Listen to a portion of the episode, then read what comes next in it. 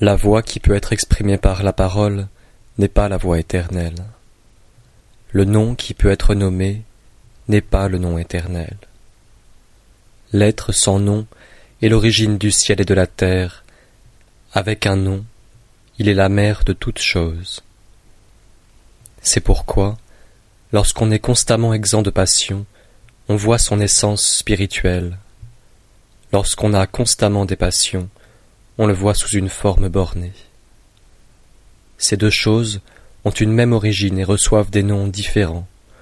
On les appelle toutes deux profondes. Elles sont profondes, doublement profondes. C'est la porte de toutes les choses spirituelles.